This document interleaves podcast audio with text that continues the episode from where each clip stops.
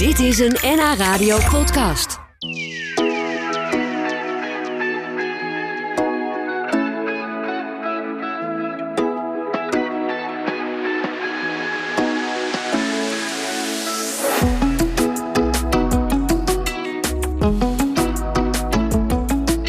Wat geef je varkens die verjaardag vieren? Krijgen ze worteltaart of toch liever een vegetarische pastei? We gaan het horen, want uh, Daphne Westerhof is hier, de oprichter van het beloofde varkensland in Amstelveen. En daar uh, vieren ze dit jaar het 25-jarig jubileum. Een kwart eeuw zet Daphne zich met ziel en zaligheid in om varkens vrij te kopen uit de bio-industrie, die dan bij haar een heerlijk leven krijgen. Leuk dat je er bent, Daphne. Dank je. Welkom en gefeliciteerd. Dat, dat jubileum Dankjewel. Is, was eigenlijk al iets eerder dat in was coronatijd. in coronatijd. En toen konden we natuurlijk niks, konden we geen mensen op het erf ontvangen. Nee. Uh, maar we hebben wel iets gedaan toen. Maar nu is het 25 jaar geleden dat het eerste biggetje gekomen is. En dat, Ach. dat was Aagje. En die heb ik uit Middelie opgehaald bij een Oh, boer. ja. ja, denk je daar dit jaar dan nog wel eens aan terug? Hoe dat, hoe dat Ja, was? Helemaal in het begin, de allereerste. Ja, dat was een belevenis natuurlijk. En 25 jaar is een hele lange tijd. En er zijn heel veel varkens geweest inmiddels. Maar het allereerste jaar, dat is, uh, dat is de grootste herinnering. Ja, die blijf je altijd bij. Ja, die dat kan niet anders, hè? Ja. dat snap ik ook. Uh, grappig, je was een tijdje geleden bij ons in de studio waar we voorheen zaten. Aan Ja. de Letter Jacobslaan in Amsterdam. Ja. Toen kwam je met allemaal kleine biggetjes binnen. Dat kan ik me nog Ja, herinneren. dat was met Wilde Sjouk en broertje. Ja, Die waren toen ook nog heel erg klein. Dat is inmiddels 12 jaar geleden. Dat zijn dus ook zulke joekels geworden. oh echt? En toen was het item dat ging over staartjes couperen. Oh ja. En ik had Wilde Sjouk en broertje net uit de bio-industrie gehaald. En die hadden dus een, een staartje. Want dan had ik, ik had ze ook zo besteld bij de boer. Ja. Dus met staartje, met balletjes, erop. met tandjes. Alles erop en eraan zoals ze ter wereld komen. Ja. En toen was net dat item. En toen werd er gevraagd van... heb je misschien toevallig net biggetjes met een staartje? Nou, dat kwam allemaal net zo uit.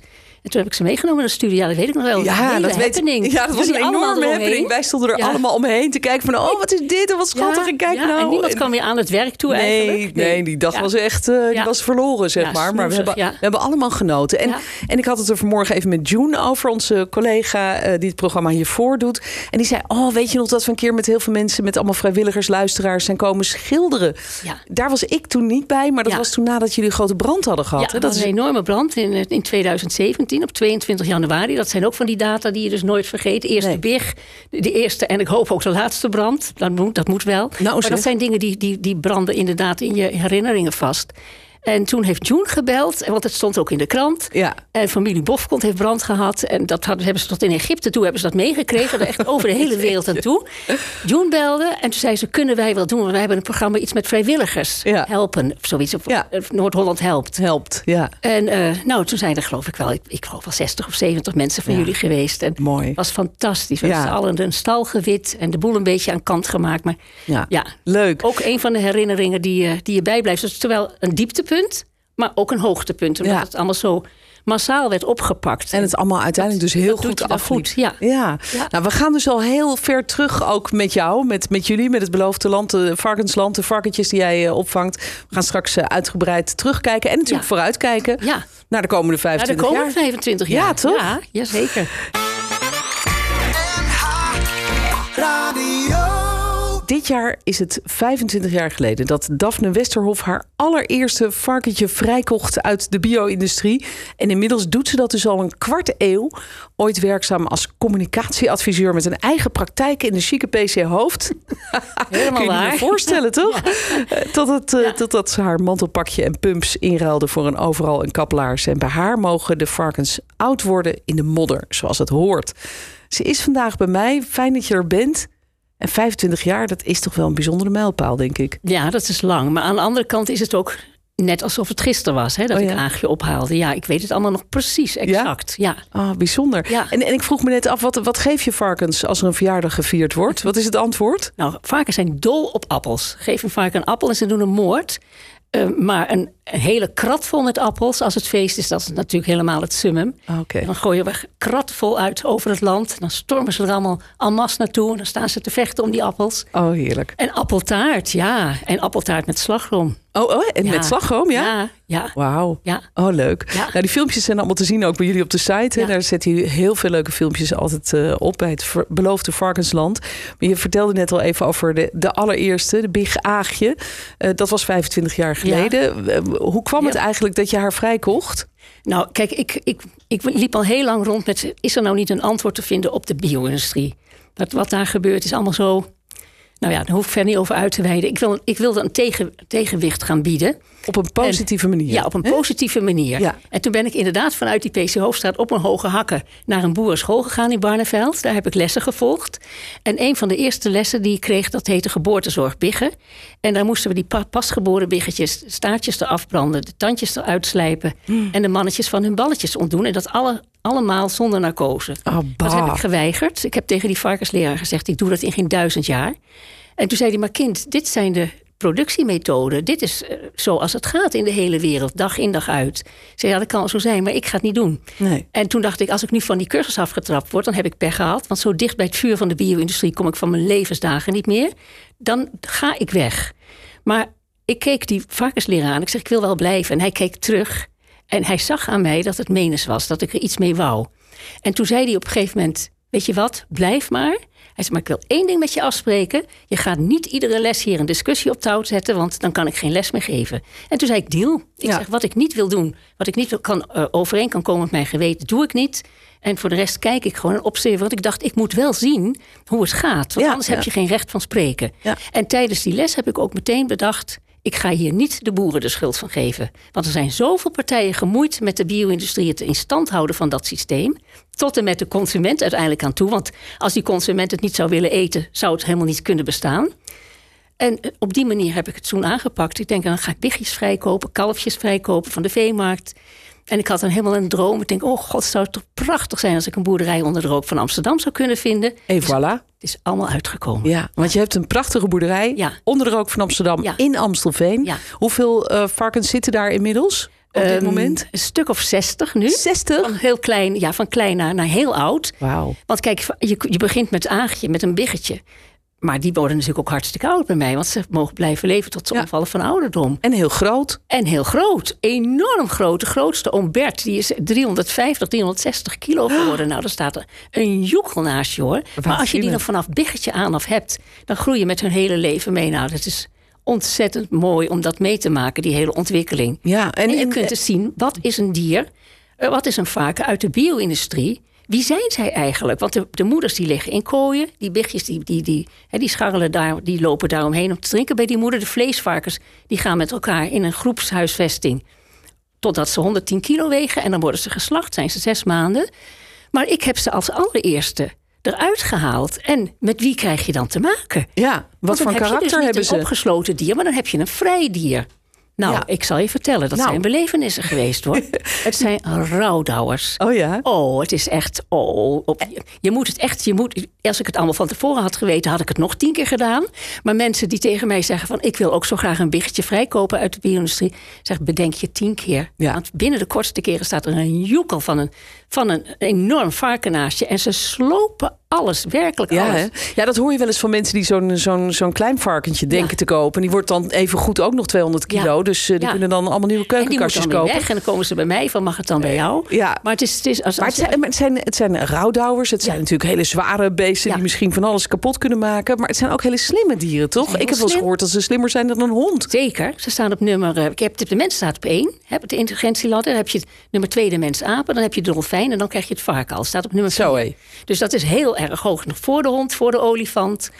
En dus ik noem ze dan ook wel hoogsensitieve rouwdouwers. Want ze zijn inderdaad heel intelligent en slim. Maar ze zijn hoogsensitief. Ze zijn aan die kant heel fijngevoelig uh, in hun uitingen. En, en, Hoe merk jij dat en in bijvoorbeeld? hun gevoelsleven. Nou, Aagje bijvoorbeeld, die was dus heel angstig. Hè? Toen, ik haar, nou, toen ben ik haar gaan aaien. En op een gegeven moment merkte ik dat ze door de knietjes zakte en opzij viel. En toen dacht ik, wat, wat, is, wat heb ik nou gedaan? Deed ik het nog een keer. dacht ik, oh kijk, dan plek je hier onder dat voorpootje bij haar. Als je daar heel zachtjes aait, dat is kennelijk zoiets lekkers, dan valt ze om. Ach gos. Ja. En wat ontroerend eigenlijk, heel hè? ontroerend. Ja. Dus dat, is, dat, dat blijkt dus een speciale plek te zijn bij de fokzeugen... waar de biggetjes met hun neusjes tegenaan duwen bij de moeder... als zij, als zij willen drinken. Ah. Want een moedervarken laat de biggen alleen maar drinken als zij het aangeeft. Zij houdt de regie. Ja. Dus dan gaat ze op een bepaalde manier knorren, komen al die biggies aanrennen. En dan kunnen ze drinken. Maar tussendoor hebben zij natuurlijk ook veel meer. Willen zij, zij willen natuurlijk alsmaar meer en meer. Daar heeft moeder dan geen zin in. En dan gaan ze met die neusjes tegen dat plekje In die oksel eigenlijk. Om die Ach. moeder omver te krijgen. Zodat ze al met haar buik bloot gaan liggen. Dat die spenen vrij liggen. En dat al die biggies eraan als, als, een, als een razende op aan kunnen vliegen. Ja. Om dan te gaan drinken.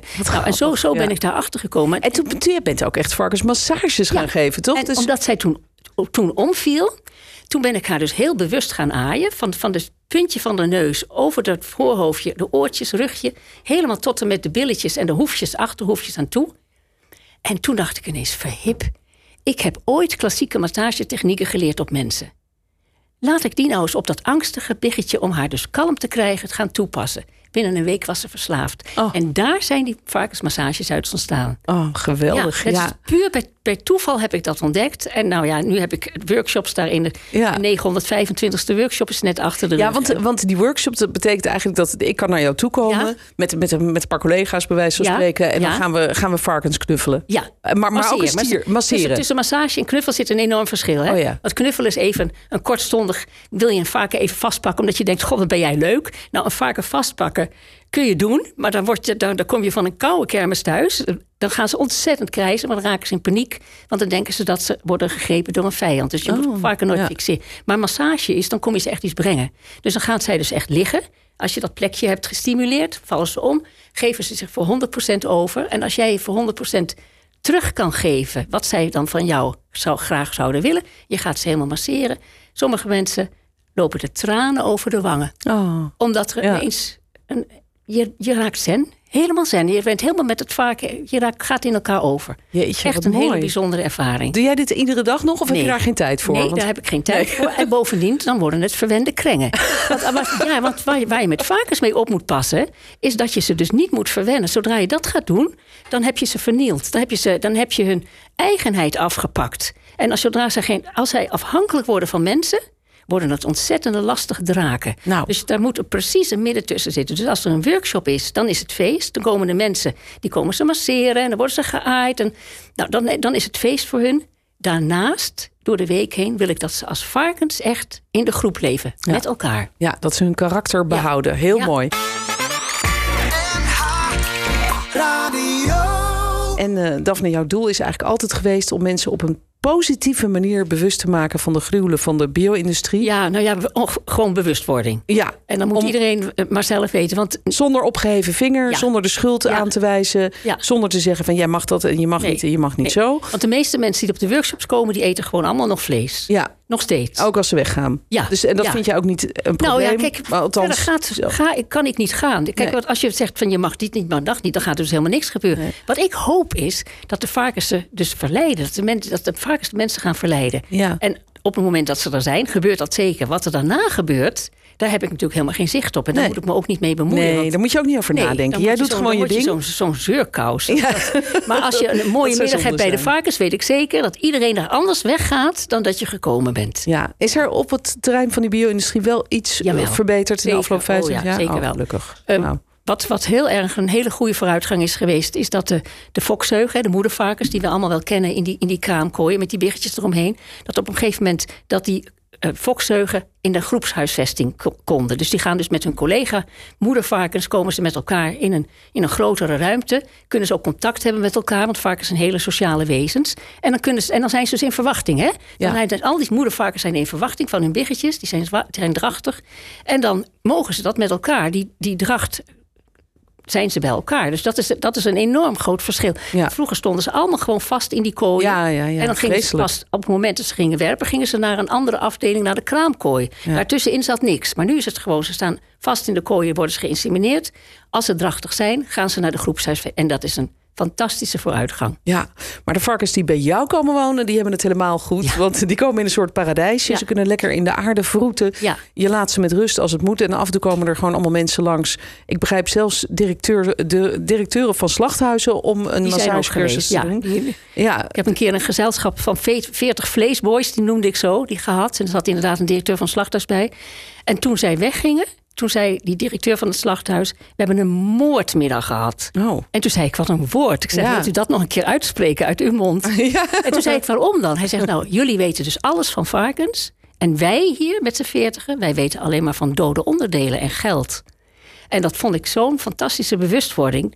dat hij dat zelf ook zei. En dat zegt natuurlijk ook iets over de sfeer op het beloofde varkensland. Dat Ja. wij dus niet op mensen zitten te fitten... van dit kan niet en dat kan niet. Het is, het is vertrouwd. Ik zeg, iedereen is welkom. En Voel het je is- vrij. Het is liefdevol naar de dieren en de Ja. mensen. Ook, ja. En, en je Want zonder de mensen kom je ook nergens Nee, natuurlijk. toch? Nee, Zeker. nee. Want je hebt ook eh, natuurlijk mensen nodig. Ook, eh, neem ik aan, geldschieters die, die, Ook, ja, die ja. varkens eh, houden. Dat kost natuurlijk ook hartstikke veel geld. En ze verzorgen en noem, ik, noem maar op. Familie Bofkont heeft een geweldige fanclub. En, oh, en, en vrienden van familie Bofkont. En die doen de leukste dingen. Ik heb twee, twee moedervarkens vrijgekocht tegelijkertijd. Die waren heel oud. Granny en Muk. Ze waren 10 en 11 jaar. En, en, en Granny had 306 biggetjes geworpen in de bio-industrie. En, en Muk 205. Dus met z'n tweeën, die twee oudjes, mochten met pensioen naar het beloofde varkens. Ontzettend lieve varkensboer. Wil ik ook nog even zeggen. Dat alle varkens die ik heb wonen op beloofde varkens komen van echt hele lieve varkensboeren. Ja, die betrokken boeren. heel blij waren dat ze ook met pensioen mochten. Dus daar zit ook nog een andere kant aan hun verhaal. Ja. Maar goed, toen hadden zij met z'n tweeën 511 biertjes, mochten met pensioen. Toen kwam er iemand langs, een grote fan. En die zei, weet je wat ik ga doen? Ik ga varkenskopjes eh, eh, haken. Ik ga sleutelhangers maken. Die heeft bejaardenhuizen, eh, vrouwen die in, in verpleeghuizen heeft. Ze hebben allemaal heel Holland haakt. Een enorme campagne van opgezet. Want wat wij nodig hadden, dat was een trekker. We hadden Ja, ja. geen geld voor een trekker en die hadden we nodig. En dat klinkt misschien heel raar, maar dat moet wel. Als de varkens bij mij oud worden, dan gaan ze natuurlijk op een gegeven moment ook gewoon dood van Ja. ouderdom. Ja. Krijgen ze natuurlijk een prachtige dood, gaan ze naar de varkenshemel, ze worden geëuthaniseerd. Het is allemaal piekfijn, maar ze moeten van A naar B. Ze moeten naar de weg toe. En hoe krijg je een varken van 360 naar Zo. de weg toe? Die kan je niet met z'n tweeën optillen. Heb je een trekker voor nodig? Nou, dat, is, dat zijn allemaal goed. En dat zijn met die, die gehaakte sleutelhangers. Van die 511 biggetjes hebben ze 511 sleutelhangers gehaakt. Al die vrouwen bij elkaar. Al die bofcontbreren, al de dames uit het verpleeghuis. En die hebben ze verkocht voor heel veel geld. En daar konden wij toen een trekker van kopen. Nou, Ja, dat mooi, zijn zulke ja. hartverwarmende dingen. Dus ik doe het niet alleen. Ik doe het met de vrijwilligers, met, Ja. met Dennis, met, met al die andere mensen die meehelpen. Lidie en Saskia en noem ze allemaal maar op. Ja, anders kan het ook Anders niet. hè? kan het gewoon niet. Want wat ik me nog wel afvroeg, je, je doet dit nu 25 jaar. Eh, ik hoor aan jou dat nog steeds jouw hart daar met eh, volledig in zit. Eh, met volledige overgave doe je dit. Ja. Maar hoe zie jij de toekomst? Nou, ik zag van de week zag ik een vrouw op televisie. Die was 106. En die zat zo met vol vuur te praten over iets. Ik denk, en ik heb altijd gedacht van mezelf, ik word 110. Dat dacht ik, zie je wel, het kan. Het Ja, kan. goed, daar Nou, mo- hoe, hoe daar zie ik de toekomst tegemoet? Kijk, zoals we het nu hebben, de, die hoeveelheid, het zijn niet alleen de varkens, maar ook de stieren en de koeien die er nog bij wonen. Dat is gewoon ontzettend veel. En het, en het intensief en ze worden ouder. Ze moeten allemaal medicijnen. Dus je hebt dan ook een compleet varkensverpleeghuis daarnaast. Ja. Dat gaat natuurlijk op termijn niet Ja. meer. Maar ik dacht, ik wil het wel blijven doen. Dus wat blijf ik in ieder geval doen? Ik blijf de moedervarkens, die blijf ik vrijkopen. Want die werken zo verschrikkelijk hard. En die hebben dan ook eindelijk hun pensioen. En dan met kleinere aantallen. Oh ja. En dan ja. alleen de moedervarkens. Iets kleinschaliger, maar wel doorgaan voor Ja. de varkens. Ja. Nou, heel mooi. Eh, ik vond het fijn dat je even bij ons was, Daphne. Ja. Knap ook trouwens, om je even vrij te maken. Want je, Dat is een hele heisa. Ja, me dat begint s ochtends om vijf uur en dan is het rennen en racen met de, met de, en met de klok mee. Maar goed, ik ben er, ik zit er. Ja. Op dit moment wordt er opgepast door Oh, Angelique. dus dat is ook allemaal. Dat, anders kan ik niet veilig weg. Hè. Dan voel ik me niet, eh, niet gerust, maar het is allemaal goed. Dus eh, dank. leuk om even te vertellen. Of Ja. familie Bof komt hier. Heel fijn dat je er was. Heel veel succes nog in de toekomst. Dankjewel. Met misschien dan iets minder varkens, Ja, maar nog steeds. maar we gaan eh, door. Dezelfde bezieling. We gaan door, zeker. Zo is het. Ja. En er komt ook nog een boek aan. Dat komt Ja. in september, begrijp ik. Daar hebben we het dan een volgende keer weer hebben we het over. volgende keer over. Oké, dankjewel Daphne. Heel graag gedaan. Dit was een NH Radio podcast. Voor meer, ga naar nhradio.nl. Radio.